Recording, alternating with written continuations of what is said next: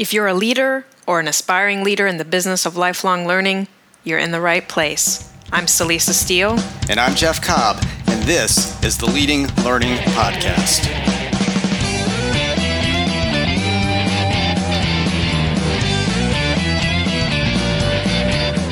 Welcome to episode one forty-nine of the Leading Learning Podcast. This time around, we talk with Gerald Bonner. Gerald is a TEDx speaker, author of Sharpening China's Talent, and co-founder of Corralling Chaos, a consulting firm focused on lowering the cost of the workplace through learning agility. He is also someone who is, as futurist and previous podcast guest Heather McGowan put it, a living example of the agile learning mindset and the future of work. Before we get to the conversation with Gerald, here's a message from Next Thought, our sponsor for the third quarter of twenty eighteen. Brought to you by Next Thought, associations next dot com is your opportunity to learn from some leading thinkers in e-learning and membership organizations, as well as giving you the chance to test drive the Next Thought L M S platform. In this educational series, you'll uncover new knowledge about instructional design, digital strategy, and staying true to your organization's long-term goals in the face of rapid change. Kiki Latalian, Tracy King, and Lowell Applebaum lead the first three modules, and more courses will be added on a monthly basis. Visit associations next dot com to enroll and experience the revolutionary Next Thought L M S for yourself. So, Jeff, give us a, a taste of what's to come. What do you and Gerald talk about? Well, you mentioned Heather McGowan in the intro for this episode, and it was actually Heather who connected me with Gerald. And once she understood what we're all about here at Leading Learning, she felt that Gerald was someone who we just really needed to talk to because he truly does represent a person who is really a, a shapeshifter, to use a term that I used in my book, Shift Ed. He's someone who has lived the reality of adapting to new work and career circumstances and even changing careers entirely and moving to China for an extended period as part of that shift. And it just so happens that he's now living quite near to us here in Carrboro, North Carolina.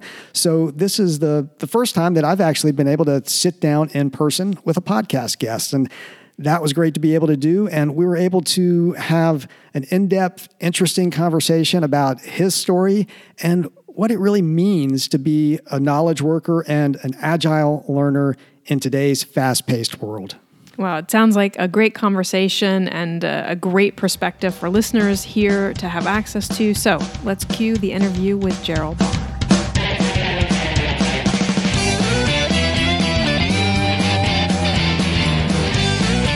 Hello out there, I'm Jeff Cobb, and this is the Leading Learning Podcast. And today I'm talking with Gerald Bonner.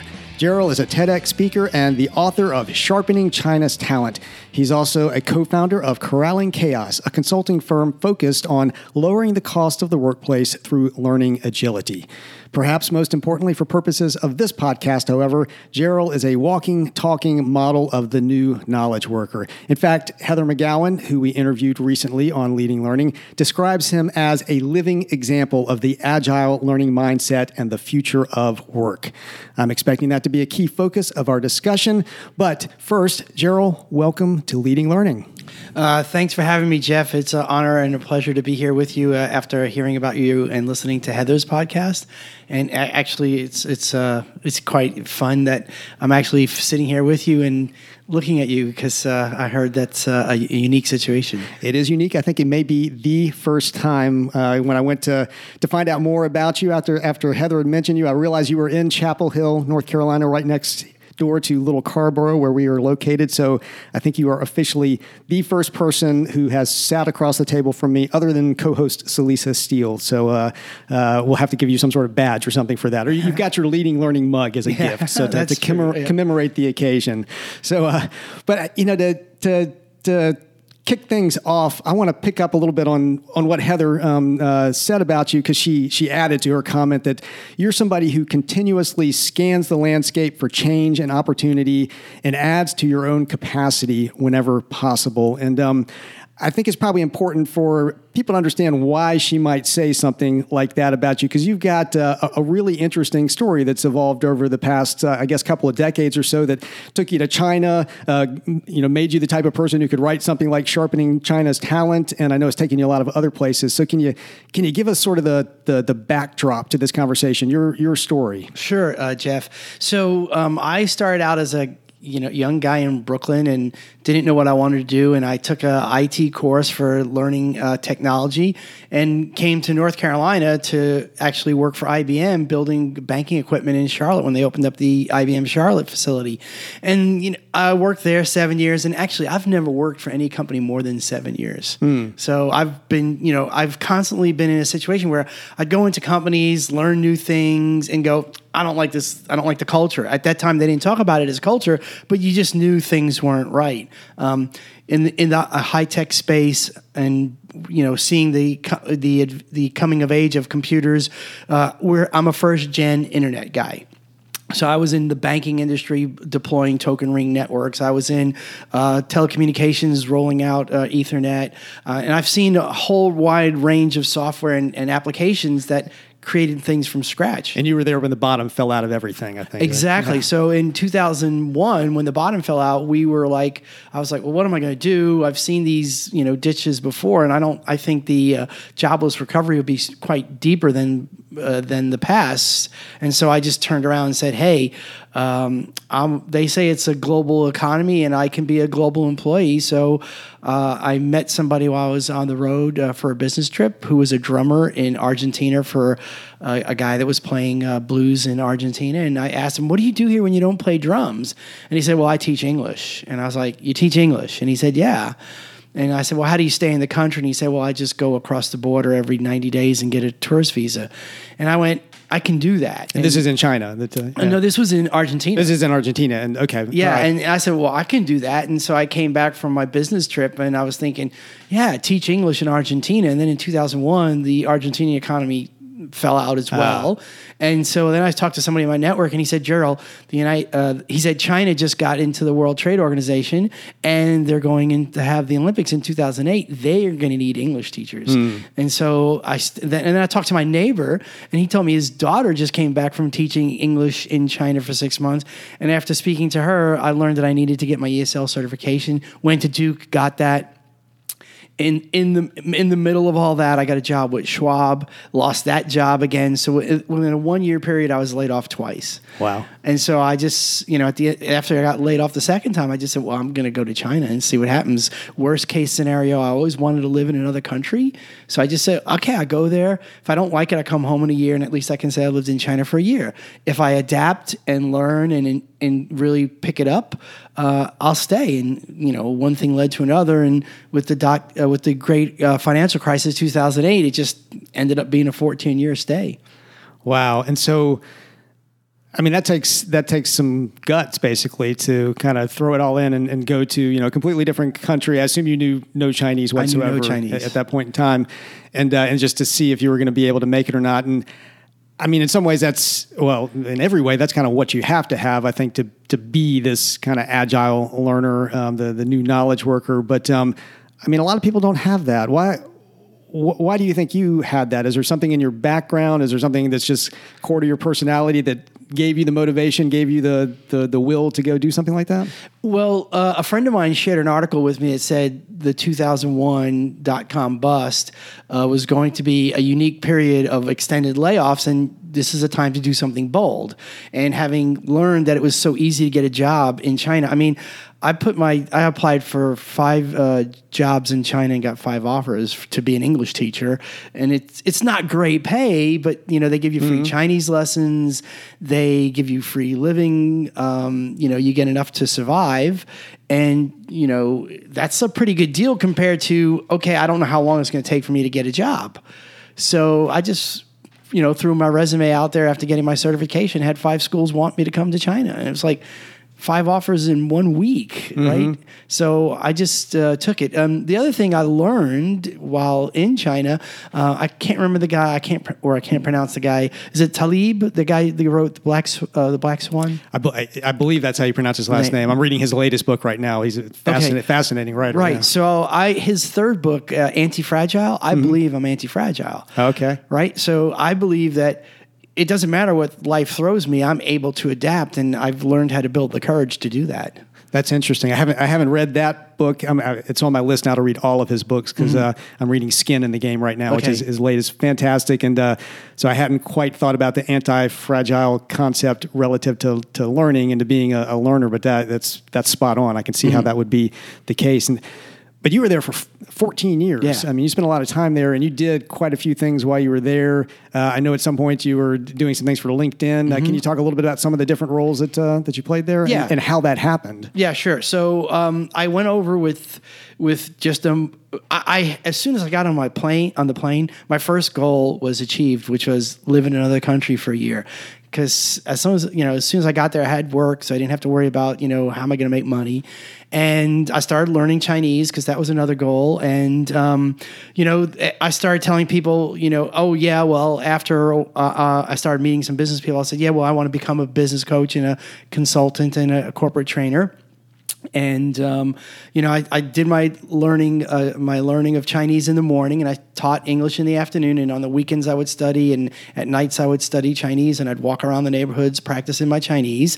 And then about two, after uh, about a year, I met somebody from Volvo there who, and Volvo had just opened up a cor- uh, new truck manufacturing facility, and they said they needed a, a coach and a corporate trainer to teach p- their Chinese leadership, uh, international business standards. And I was like, okay, I can do that. You know, the, uh, Richard Branson says, first take the assignment, then figure out how yeah. to do it. That's me. You know, I just say, yeah, yeah I can do that. Let's do it. Right. And, um, and I think it was ninety-four, ninety-five. I really, really picked up reading a whole lot of books, and reading those books just taught me all different things about people, personality profiling, people's, uh, uh reading people, business strategies. I just started, you know, if I wasn't reading a business book, I, you know, I, I wasn't yeah. reading.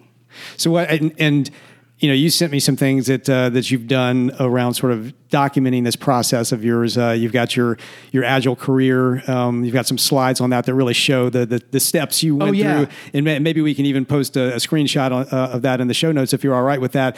But then you'd also sent me a document where you've documented, you know, all these different things you've read, all the courses you've taken, uh, mm. th- those sorts of things. So you've obviously been very deliberate, d- deliberate about it. Um, I, I'm wondering, you know, as far as the, the reading goes, um, I mean, is there is there are there one or two books that just really impacted you the most uh, during that time period? Yeah. So um, the first book that impacted me the most, and, and this might sound trivial now, but it was The Seven Habits of Highly Effective People. Mm. In fact, uh, my company in China was called Sharpening Axes, which when people looked at the logo and the name, they would say, is that kind of like Sharpen the Saw mm-hmm. from Stephen Covey? And I'd like, bingo, right? Yeah. So um, his book really, really motivated me to Be, you know, sharpen my saw, learn what I need to learn, uh, think of the end in mind. I, I wrote a mission statement that is a living document that went from, you know, my mission code to then uh, all rules of life. And so, so an example of the constant learning. So I started my mission statement after learning that from Seven Habits. And then I was listening to N P R, and somebody had passed away, and they said he had three rules of life. Rule number one was, um, uh, Uh, rule number one was always, I think, always be learning, don't hurt nobody, and uh, have fun and laugh.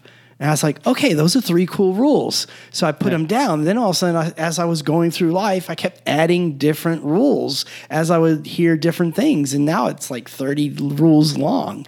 So um, back to the other thing you said about... Um, about the books and the and the career. I had a career development document is what Jeff's referring right, to. Yeah. Right. So this was like nineteen ninety-eight that I started keeping a list of all the business. This is before Goodreads. Yeah. This, you know, which seminars did I take? Um, which books did I read? And when I would apply for a job and people say, well, what would you like us to know? I'd say, well, I'd like you to have a copy of my career development uh, document. And they go, what's this? I'm like, well, this is just a list of how I keep uh, uh, up to date uh, of what the uh-huh. business trends are. And they would just look at me like I had six heads. Like, yeah. why would you do that? I'm, sure, I'm sure they'd never been given anything like that before. I mean, it was a, particularly at that point in time, a very unusual thing yeah, to do. Right. And uh, I mean, it because I, I saw that document when you gave it to me. And it's like these days, uh, you know, there are there are companies out there like Degreed, uh, for example. I don't know, I don't know if you're familiar with them, um, but mm-hmm. we we interviewed uh, Kelly Palmer, who's the C L O there.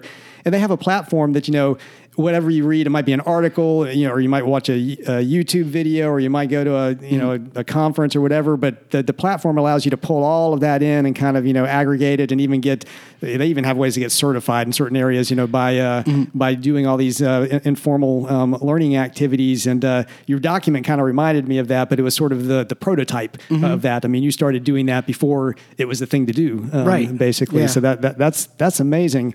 Um, And I know that uh, you just talked about, you know, Stephen Covey's uh, rules and adopting those, and then, you know, the thirty that uh, you've worked up to. Um, and it'd be great to hear, you know, some more about uh, what those rules are maybe as we go along here. But as I've noted before, you've you've been very intentional ab- about this, and you have your own kind of uh, sort of structure that you put a- around things. Um, I went and I know one of the things you did when you were in China is you did uh, the, the TEDx talk mm-hmm. um, in, in, in Shanghai, and we'll definitely, you know, link to that in, in the show notes.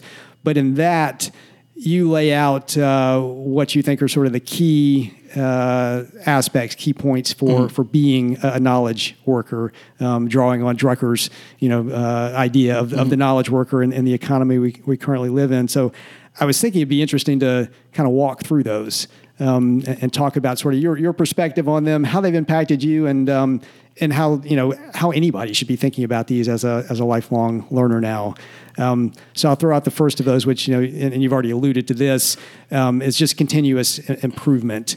Um, and uh, I mean, one thing I loved about that, uh, you know, if you're going to be a lifelong learner, obviously continuous improvement is mm-hmm. is part of the deal. But you talked about courage um, as part of that, which I thought was interesting. Um, can you talk a little bit more about um, the, the need for for courage as part of continuous improvement?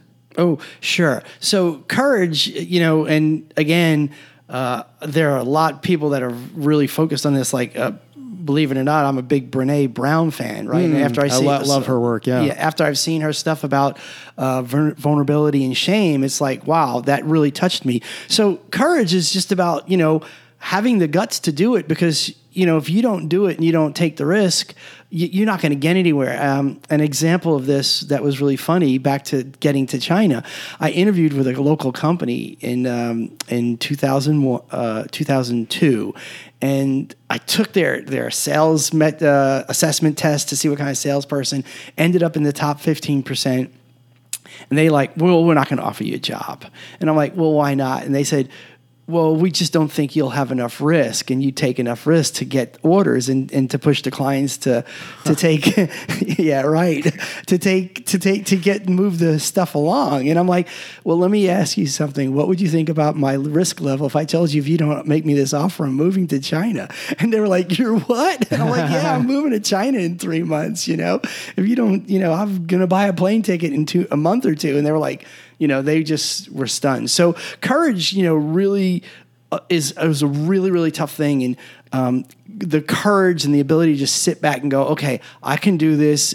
What's the worst that can happen? I mean, even though I'm in the process of starting a new company, I've been back almost a year now from China. I've yet to earn a paycheck. Mm. And but I still have the courage to know that I will find something, because I'm that anti-fragile guy, and I've learned financial intelligence, and that's one of the things that's kind of changed through my personal mission statement. I went from, I want to be emotionally intelligent, and then I went, and then I added physically intelligent and financially intelligent, and then I added motivational intelligent. So I've got all these multi-intelligences that, you know, I think I, you got to learn, because uh, my biggest challenge in my younger days was uh, I was an E N T J, which uh, is a, in Myers-Briggs is a leader. Mm.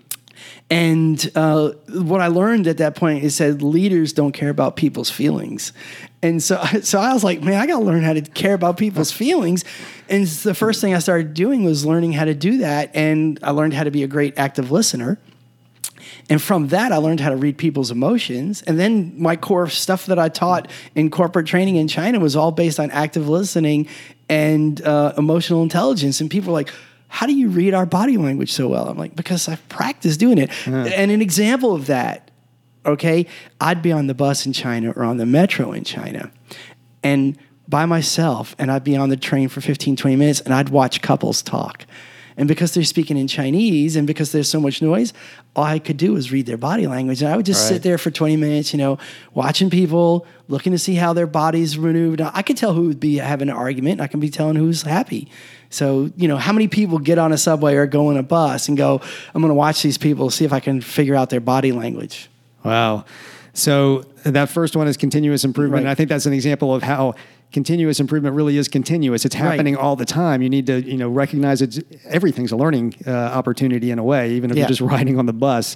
The the next one that you uh, mentioned in that TEDx talk is measuring. Mm-hmm. So tell me, you know, obviously we want evidence that we've accomplished something. Mm-hmm. We want to be able to show that evidence to other people, uh, as you were able to do with your career development document. Mm-hmm. Um, uh, w- what are some ways you measure yourself now, and how would you encourage people who are learning to to measure themselves? Okay, so how I would, um, so I, again, back to reading, mm. right? So I, I know how much I'm reading. I know how much how, how many podcasts I'm I'm watching. Um, I know how much time I spend doing this. So what people need to do is they when it comes to measuring, they need to think it's just like going to the gym. Mm. Uh, you know, I go to the gym, I do my exercise. Next morning, you get on the scale, right? If you don't get on right. the scale once or twice a week, you never know if you're losing weight or, or, or gaining weight. Um, how do you know if you're saving enough money for that house or the car? You look at your bank book. Right. Well, you know, you got to be aware and of the behaviors that the the um, the change is. So if it says, do you say thank you enough? Or is it, uh, you give good feedback? Or is it, you know, how do you do it? You you just got to start counting that. You got to be cognizant of the fact that you did it. Mm. And so if you're not cognizant of it and you're not going, you, again, it's just like, you got to go, okay, I did it. And I'm not losing track of where I, what I'm doing in the process. So it's, it's, you just got to, and you got to know what you're measuring and you got to know why you're measuring it. You know, um, If you're measure, like uh, a guy said to me one day in China, he said, he said, how, after I gave that speech uh, six, on the six competencies of success, uh, he said to me, look, I want to be, I love computer games. How do I get a job doing, a, uh, um, you know, working in computer game industry, but I have no, I don't write code. I said, well, what do you love about computer games? He goes, well, I love the sound. I love the graphics.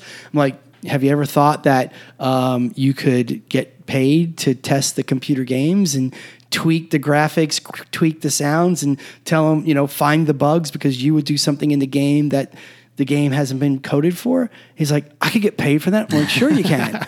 He goes, well, I was like, you know, if you say it's too slow, and he's like, I never thought I could get paid for that. I'm like, yeah. So how does that go back to measuring? Well, if you notice a glitch every time you uh, on the computer screen, right? Then, and you start counting it and you're going one, there's one glitch, there's another glitch, there's another mm-hmm. glitch. It's the same thing with how are you changing? Mm-hmm. It's, okay, I want to be better at giving feedback. So the next question would be, so did I give feedback today? And if I didn't give feedback today, you know, what, a, wh- then what am I going to do tomorrow? Um, I can't remember the author of the book, but they're, um, the name of the book was uh, Transforming Habits, uh-huh. and, and the guy talks about the three R's. And uh, I, I, he helped me clarify what I had been thinking about, which is first you have to know what you want to change, and he calls it you need a reminder. And then you have to know the routine, so what's the practice technique? And then the last one is reward yourself. And um, the, So what I would say to people is, uh, the especially at work, if you want to change something the way you're doing differently, like say you want to run better meetings, well, the first thing you would do is say, well, I need to have better agendas. So the reminder is, okay, I made a meeting schedule appointment. Right? Did I write down what I want out of this meeting? Do I have at least three things of what I want out of the meeting? And if you haven't set up the meeting and said, okay, I want these three things, well, then the next day you got to go, okay, my next meeting, do I have these three things? And mm. then once you got those three things done, you know, then all of a sudden every meeting you always say, okay, every meeting I will go to, I'm always asking for three key things I want out of those right. meetings. Right. A lot of meetings are set up, set up without knowing what do we want to happen yeah. after that meeting. So that's measuring. You know, you just got to sit back and go, um, if you decide to do something different and you decide to change your behavior, you you got to think, well, it, what is it going to help? How, if it does, if you're the only one, if you say, I want to make better cookies and you make better cookies, um, in the context of our conversation, if those, if you don't never sell them those cookies, you got to be thinking about how am I spending my time? Right. Because it, cause it might be great that you love your cookies, but if nobody else is buying them, then was that a good use of your time? And, you know, we, we the one thing you and I and everybody in the world has equal is time. We everybody gets seconds. Nobody. I can't add time to my life. I can't take away time from my life, and we can't make our. Uh, you know, we can't make hours longer and right. shorter, right? right? So that's the whole measuring thing: is what did I do? Am I conscious that I? You know, it's just like cooking. You know, am I putting in too much salt or not? And if you're not cogn- uh, cognizant of the fact that you're doing these things, then you don't know. And you started to point towards the third one there as you were talking about measuring, uh, and your, your third competency was uh, creating value.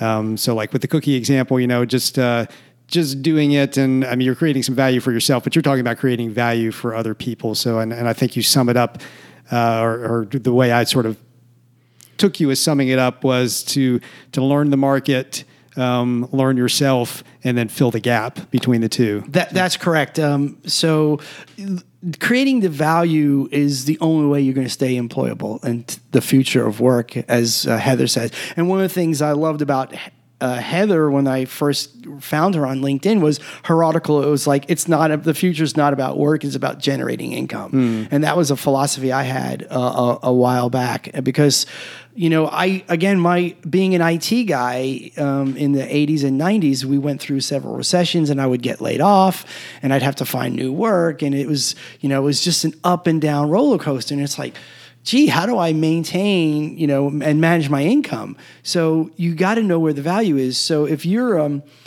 if, if, you know, in computing, everything became, first there was in-house techs, and then the, the tech went out. Then the, the fixing of the computers and the printers all went outsourced.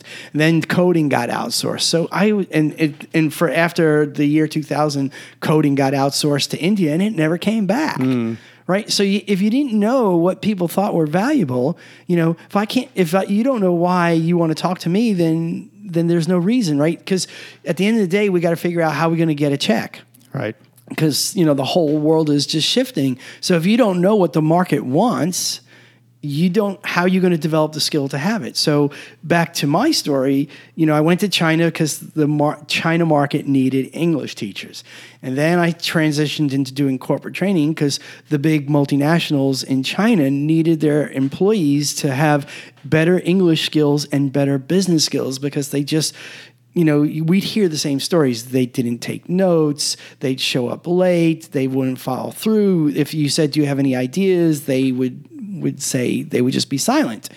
So, and they were, that's because they're, they're, the Chinese culture doesn't really allow people to speak up in a room with management and say to management what th- they should do differently. In China, it's all about, okay, we go behind the scenes, we get everybody in line, and then we make the decision in the meeting and we announce it. So they're not really, so there's a whole lot of different things that Chinese needed to learn about how to do business with Westerners. So I found that the, you know, I could, it, an example would be an English teacher in China makes about um, twenty-five dollars an hour.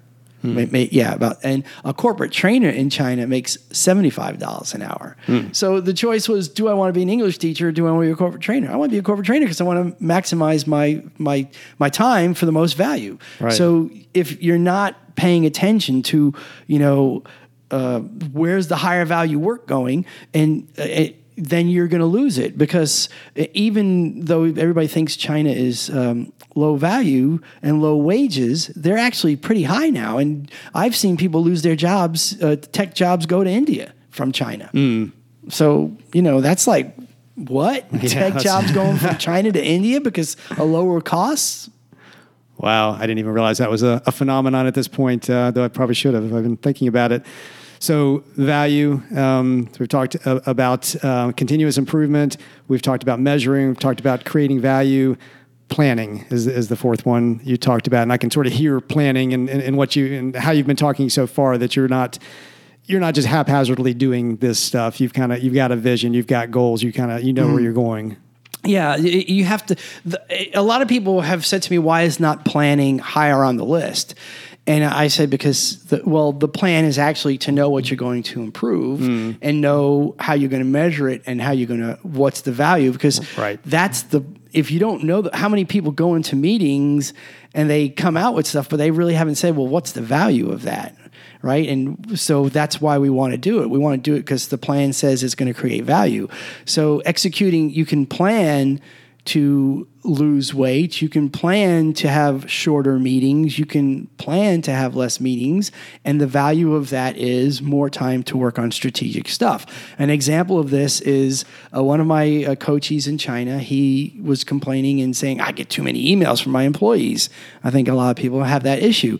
I helped him figure out how to write less and get his employees to write less. He saved a half hour every day. Now, kind of connecting value to, mm-hmm. to planning. So by him coming to my coaching and planning to how to get his team to change their habits, a half hour every day is two and a half hours a week, is ten hours a month. It's one hundred twenty hours a year. one hundred twenty hours a year is three weeks worth of work. It's pretty amazing. Now, you take his salary of ten thousand dollars a month. So all of, so see, that all comes together now, mm-hmm. right? He, I helped him and this company save ten thousand dollars because he saved three works, three weeks worth of time. Well, I love that too, because uh, I mean, we often feel that things are sort of squishy, or mm-hmm. you know, everything's kind of qualitative when you're talking about uh, learning and, you know, acquiring new habits and that sort of thing. But really, I mean, very often you can find a way to to track it to something that is very concrete, very quantifiable, and as a result, uh, easy to communicate, easy to, to show to somebody that that mm-hmm. value is being uh, is being created. It's spot on, right? It's and, and you know, I know um, I, I'm kind of melding the different concepts here, but. I'm a, I'm a, val- I sometimes when I came back from China, people say, what do you do? I'd say I'm a super valuator, because I could pull numbers out of the sky that people mm. just couldn't, would fi- just be, how did you do that? And an example was that as I was at American Chamber of Commerce uh, networking event on social media um, marketing. And this young guy from Deloitte and Touche, uh, or Ernest and Young, I can't remember. He gave a presentation on this, on this, uh, Uh, Chinese app called WeChat, which is by far the biggest phone app in the world. I mean, it's got almost a billion people on yeah, it. Yeah, I've read about it. Right. Yeah, so yeah. It's amazing. And yeah, you do want to buy the stock. There's a stock tip for you. And um, so this guy gave this wonderful presentation, said, look, and the guy sitting next to me said, asked the, the, the young man, what was your budget for that? And he said, I don't know. I'm the marketing guy. I'm not in finance. And I turned around and looked at the person and said, one point five million R M B. And he said, how did you know that? I'm like, I was listening, kind of back to active mm. listening and paying attention for what you can learn. And he said, well, how do you know? I was like, he said he has two full-time staff. And, you know, so to make the story short, you know, I calculated that their salary. I said, what's his his salary? I said, what? He said he had a, a full-time ad agency at twenty-five thousand dollars a month.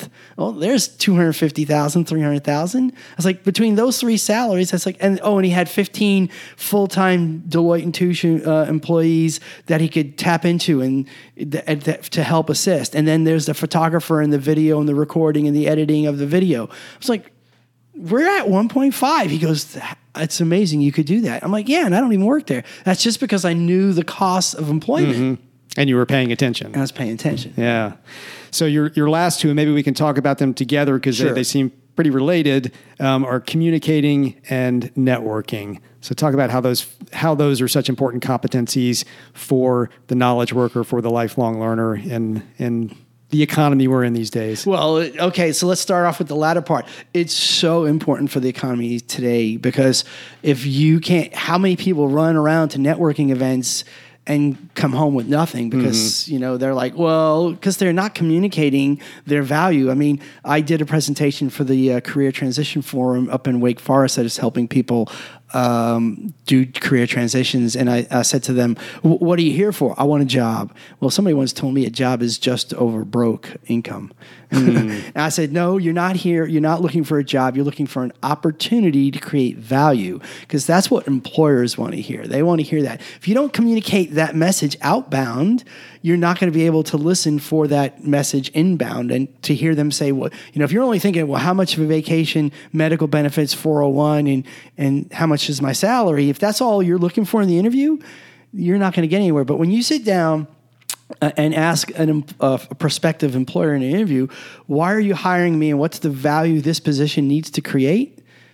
You're showing, you're communicating that you're looking at what they're looking for, which is, why are they paying you? They're not paying you because they want to give out charity money. And as I mentioned to some M B A students in China during a presentation about job searching, I said, I don't care if you're in Brazil, Mexico, U S, Canada, England. Nobody hires you just to give you a check. They hire you to make a profit. And as soon as they're not making a profit, they shut the doors down. So you have to know, you A, you have to hear the inbound message. This is marketing one oh one. You have to hear the inbound message of what people want and what they're willing to pay for it. And you have to be able to have the outbound message to say, I can do that. And if you can't make that communication, so you and I are sitting here and communicating to thousands of people across the web because we couldn't do it twenty years ago, we've learned that this is what we got to do. And if, if, in today's world, if you can't write and you can't speak, you have no voice. Mm. So you got to be able to get your message out on social media that this is the value. If you want an income, if you're independently wealthy, you don't need to be listening to this podcast. However, most of us are not. So if you want your team to, to develop and, and deliver higher value, they've got to be paying attention to the trends. And the only way, that's inbound marketing, it's inbound learning. And they have to be able to tell the people that they engage with the value that they create and the value they create for their company. Because if they don't get that message out, you know, I see LinkedIn profiles and people say, I've been here five years, I've been here X year, and they don't have a stitch of information of what they do. If I'm going to interview with that person or that client, if they're going to be my client, I have no idea where they're what they're good at, and I have no idea what they're bad at. So I can't even see the, the roadmap of how to deal with them. So in today's world, if you can't get it out there, um, then you know it's you, you're just going to yeah. be at a, at a dead end. And then the last part, which you talked about, is networking. Is well, that, where's the information coming from? You know, it's not going to come from social media because, you know, uh, somebody talk about learning. Uh, and I'll give everybody an example. Somebody posted on LinkedIn that Business Insider had three point five million followers and got six comments on a post. Right? So there's, see, it's a simple little thing. Yeah. That's, you know, it's like, wow, how can you have, so what's the good of ten million followers if only six, you get six posts? What, do the math. That's less yeah. than like zero point zero zero one, right? You know, what's the point of, you know, I, as much as I think there's some great people doing some fun things in email uh, marketing, email marketing doesn't matter. The big, the most important number that most of them don't talk about is the actual conversion rate of yeah. acquiring a client. I don't care if my message went out to twenty-five million people on LinkedIn if I get zero conversions in a sale. That's what it all comes down to. And, and we we say this all the time. You know, you can do everything you want in terms of promotion and everything else, but if you're not converting, it just it just doesn't exactly. matter. You know, and, and, and so you, you have to have some level within the noise. Mm-hmm. However, if it you know, the only way you're going to convert is to have trust and uh, and and good strong relationships, and you the only way you get that is through networking. Yeah, you don't get that through you know. Uh, so back to you know I I. I can't say how much I, I admire what the work Heather does. Mm. When I read her stuff, the first thing I did was, okay, hey, hey, this lady's special because it's really cool. The next thing I did was I reached out to her on LinkedIn and said, I'd like to have a conversation. Then we had a phone call. Then after knowing what she did, I got her a speaking engagement in China. Uh. Right? So I didn't just say, hey, can I connect with you on LinkedIn? Thanks a lot. Because I'm learning, always learning from Heather. And so it's like, hey, China needs to hear this message. It's so cool. And I got her there. Right. And that was just me, you know, yeah. and, and the, and the people she spoke to, you know, they needed to hear her message because they were all H R people. And the person that brought her over was happy to have her. So I created value for Heather. I created value for the person that had the conference. I created value for the audience. That's cool stuff. Yeah, right? and, that, and that's a great, you know, uh, personal, personal to you, personal to me, personal to Heather example of networking that actually works, you know, because there was value there, more value was created, more learning happened. Um, you know, that I think is is what people need to be striving for, not just how many followers do you do you have, you know, or right, you exactly know, how many exactly. emails can you send out. So continuous improvement, measuring that improvement, creating value uh, as, as part of that improvement, planning for those things to happen. It's not going to happen accidentally. Communicating it well out to people who care about it. Um, and those people who care about it are your network. You want your network to be mm-hmm. a quality network, mm-hmm. not a quantity network. So that does that kind of encapsulate the, the yeah, six sure competencies does. there? Uh, yeah. So, you know, the, um, I, I just to hit that last one on the networking side and the quant, the quality over quantity, I, I joined LinkedIn in two thousand five. Um, I think, so that was somewhere between one million and two million members. Mm. And I only have three thousand followers mm. after fifteen, twelve, what LinkedIn's what, uh, twelve years old now. That's, that's so small acquisition.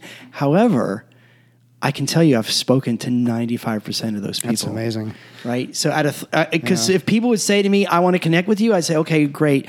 Do you want to do a Skype call or do you want to have a face-to-face? And if they didn't come back saying, let's talk, I didn't accept. And I didn't care if they were venture capitalists, C E Os, if they yeah. and C E Os. If they did not say why they wanted to connect with me, I didn't accept. That's that's interesting. I, I've been thinking lately I'm going to do some trimming of my own LinkedIn contacts and, and get more intentional about how I'm actually mm-hmm. uh, interacting with people. So that's a that's an inspiration for me to to do that. Now, you obviously are a motivated, self-driven learner, and and I think that's you know that's a quality that you have to have in this day and age. You you have to have that that self-motivation. You can't necessarily count on your employer, for example, to look mm-hmm. look out after you and make sure you're going to get everything you need to uh, to do that continuous improvement. Most of our audience, though, is made up of people who are in the business of lifelong learning. So they're charged with helping people learn. You know, they're, mm-hmm. they're selling courses, they're selling conferences, they're getting members and customers to, to come to those things and engage in learning in different ways. What would your advice be to those people to better serve somebody like you, that that that driven, self-motivated learner, or maybe to help people become more more driven, self-motivated learners? Oh, um, wow. So those those people need to really think about connecting the dot between what this person's doing today and what could impact their life tomorrow. They need to really be able to help people see Uh, economic indicators, especially from a career point of view and a, hmm. uh, a life stability point of view. You can't have life stability if you don't see where the market trends are going. So leading economic indicators is something I learned from a website. Okay. And if you're not helping your customers know their value of what they do and how they do it, then you're not going to help. They're not going to buy from you. Hmm. So an example of that uh, is, um, one of the things I was doing in China was helping senior executives career, do career transitions. It wasn't my main focus, but every now and then I'd meet somebody that was a G M that wanted to change jobs. And this one lady said to me, um, she said to me, well, how much is this going to cost me? And I said to her, well, let me let me say something to you. Um, I said, how long have you been out of work? And she went, four months. And I said, okay, and it's October, so which means you got November to find a job, then it's December, Western New Year's uh, and Christmas, and then January is Chinese uh, New Year's. So you're going to have a dead month of two of two months, maybe two and a half months. So you won't have a job until March. That's five months from now. You're losing, um, and this is the Chinese equivalent, this is a Chinese renminbi number. I said you're losing twenty-five thousand renminbi a month, so you're going to lose one hundred twenty-five thousand dollars between now and March. You don't, you can't afford not to be ready by then. And if you're not getting interviews now and you don't know your value now, you're not going to get another interview. So you're going to, so my ten thousand renminbi that I'm asking for is minimal. So um, you have to be, they have to be able to say, I'm going to help you make, stay employed. I'm going to help you um, know the latest trends. So, uh, so folks, this is going to sound crazy. I don't have a bachelor's degree. How did I survive in this world without mm. a bachelor's degree? I learned computing. I learned how to do uh, build manu- work for I B M and build banking equipment. Then I transitioned into copiers. Then I transitioned into banking and b- rolling out networks. And then I learned uh, uh, networking, how to connect computers through the networking using Novell software. Novell software is nowhere today, but that learning that trade back then was a valuable thing. So a three thousand dollars certification program kept me employed as a network administrator, making, you know, good money for five years. And then when that went, when that started to fall off and weaken out and get outsourced, I went into telecommunications and test equipment. And in there, I sold. I learned how to do marketing and sales. So I I, I made a hop. I made a pivot before people talked about pivoting. And so I became a marketing and salesperson. Then when that market dried up and the dot-com bust came, I, I went to China, learned Chinese, had the skills to do corporate training because I became a Toastmaster. Mm. So, you know, it all is about, you know, switching, pivoting, switching, pivoting. And if you're um, if you're not helping your clients read the tea leaves of where they need to go next, and it, so that means you have to be able to see where things are going next. Right. So, so I, I, like you said, I wrote a book. I never thought I'd be a writer. Um, I did a TED Talk. Oh, I never. I joined Toastmasters, but I never thought I'd be speaking and doing public engagements the way I do now. Um, so you have to be able to see where the, your client's industry is going and tell them that if they don't change, they'll they'll be left out in the cold. So that that's the most important. And you need to tell them the value of that change. Well, and it occurs to me as you're talking to that to, to be able to get the people you've helped to tell their story, because I'm thinking, you know, whoever you got that Novell certification from would have loved to have you saying that Novell certification, mm-hmm. you know, got me five years of, of employment, you know, and then Toastmasters, you know, I mean, Toastmasters would love to have you talking about uh, what, what Toastmasters has done for you. Mm-hmm. So getting people to tell stories like you're telling that story of, you know, the, the agile learner, the new knowledge worker, and how they are helping those people would be very powerful. We're, we're about to the end of our time here, but we do have one question that we like to ask everybody who comes on the show, and it's going to be an interesting one with you because we've kind of been talking about this in some ways all along, but the the the, the question is about your personal learning and specifically, what's one of the most powerful learning experiences you've been involved in as an adult since finishing any formal education uh, that you had? And this might be something you've experienced. It might be something you helped others. You know, you mm-hmm. led this learning experience, and you've talked about a lot of things, obviously. But is there is there something that stands out as just a it's just a really powerful learning experience for you? Oh, the powerful learning experience for me um, had to be Chinese because mm. it, you know. Um, And and the reason why it was uh, it was powerful was because I got my E S L certification uh, training from Duke, and they dropped that program, so they don't teach uh, they don't teach people how to teach English as a second language. However, learning that skill of English as a second language, and so let me reset this. Learning English as a second language w- was a, the most important thing I learned after college uh, or my tech days was because it taught me how to learn a second language. So mm. when I started learning Chinese, I knew the importance of reading street signs in pinyin and characters so I can recognize the characters faster. It taught me the importance of ha- learning how to write. It taught me the importance of how to practice. I wouldn't be the Chinese language speaker I am today if I hadn't learned how to teach the language, because learning how to teach it taught me what part to do to learn, to build what strength. Mm-hmm. So in, in learning a, a language, a second language, you have to learn how to read, you have to learn how to write, you have to learn how to speak, and you have to learn how to listen. The easiest part is listening, because all you have to do is listen, listen to other people talk. So that's the, but then nobody ever teaches you that that's the easiest part.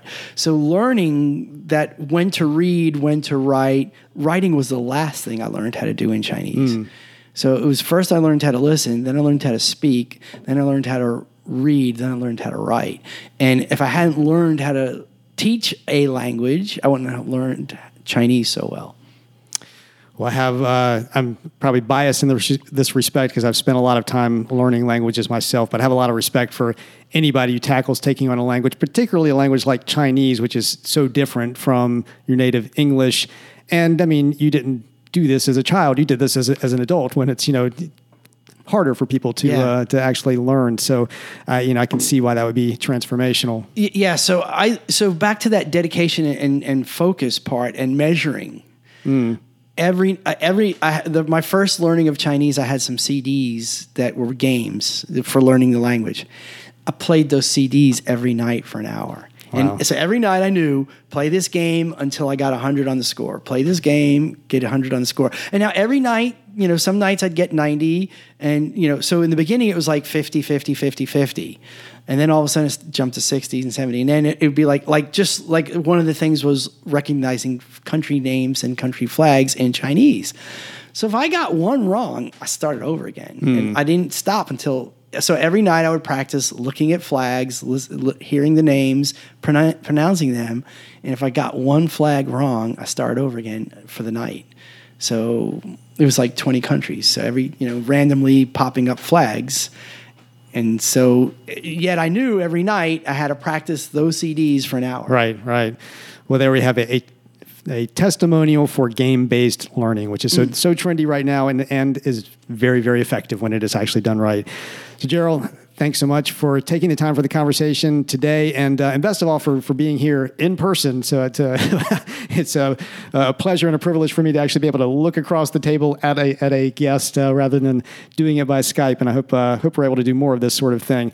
If listeners want to know more about you, um, find out uh, about the work that you're doing, what are some of the best ways they can um, get that information, connect with you? Uh, yeah, sure, Jeff. So um, to the listeners out there, first off, you can find me on LinkedIn, Gerald Bonner. But they need to be prepared for a conversation. If That's right. Okay. They need to be prepared. Well... Uh, I will give them a little leeway as long as they say, I heard you. F-. See, now, he, here's a little trick.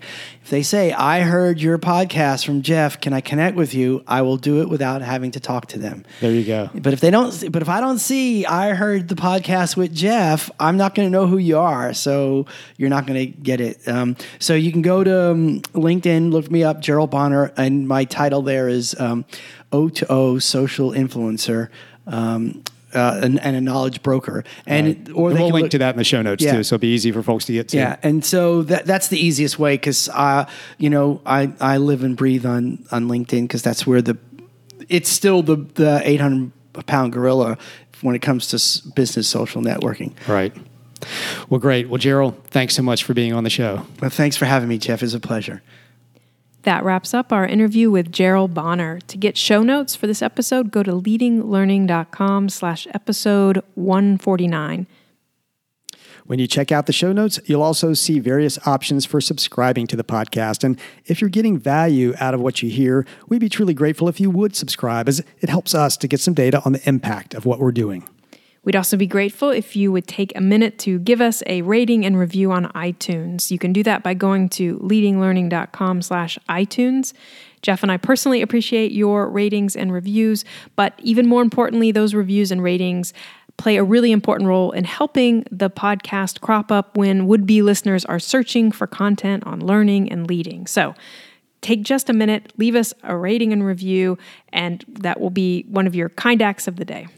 And we'd be grateful if you'd take a minute to visit associations next dot com. Celisa and I put a lot of effort into the Leading Learning Podcast, and one of the main reasons we're able to do that is because of the support of sponsors. So please visit associations next dot com, where you'll have the chance to learn and to experience the Next Thought L M S in action. We also hope you'll consider telling others about the podcast. You can send out a tweet by going to leadinglearning.com slash share, or if tweeting isn't your thing, you can pick whatever social network you prefer, or even good old-fashioned uh, face-to-face communication to spread the good word. Thanks again, and we'll see you next time on the Leading Learning Podcast.